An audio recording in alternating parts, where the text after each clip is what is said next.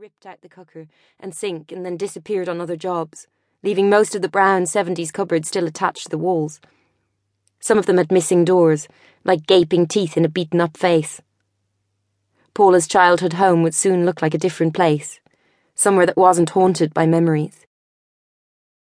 Paula averted her eyes from the dust sheets and tools left in her kitchen, a place that used to be just for her, and pushed out through the old fashioned fly curtain to the garden behind.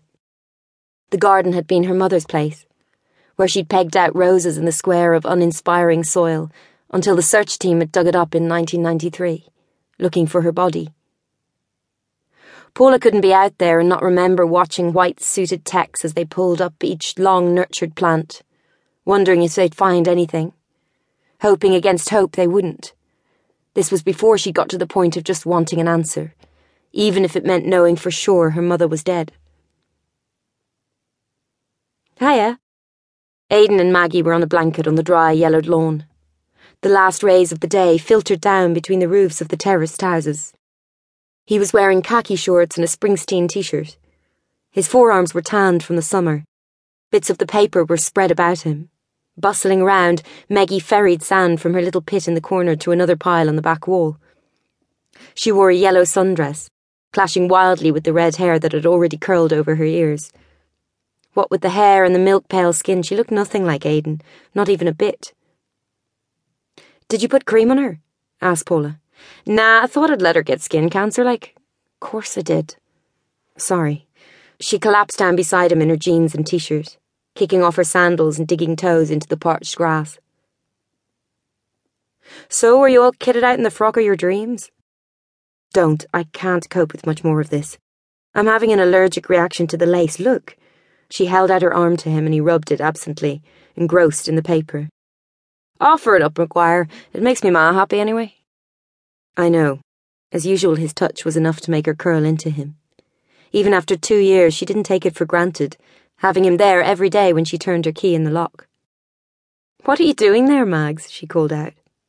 Sand. I can see that. You're making a bit of a mess, pet. Come here till I see you.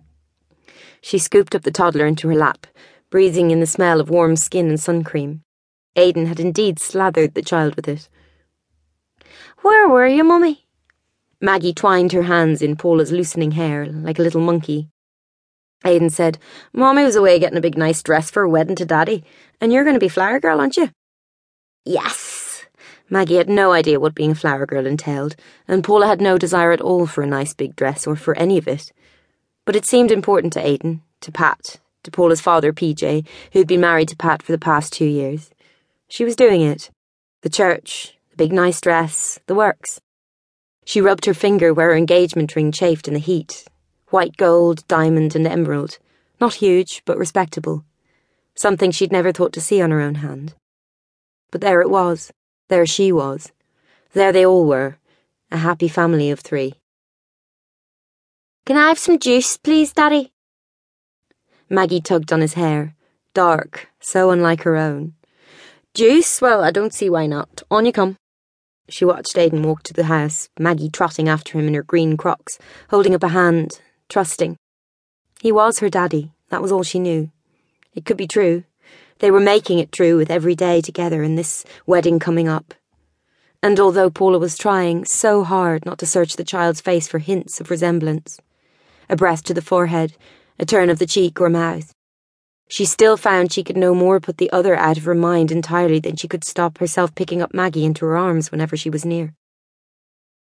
She paused in the garden with her arms curled round her knees, alone for a moment, feeling her mother around her in the pretty tiles on the wall, a plant that had survived the police digging, and wondered how that trip to the wedding shop would have been if things were different, if everything was different but it wasn't.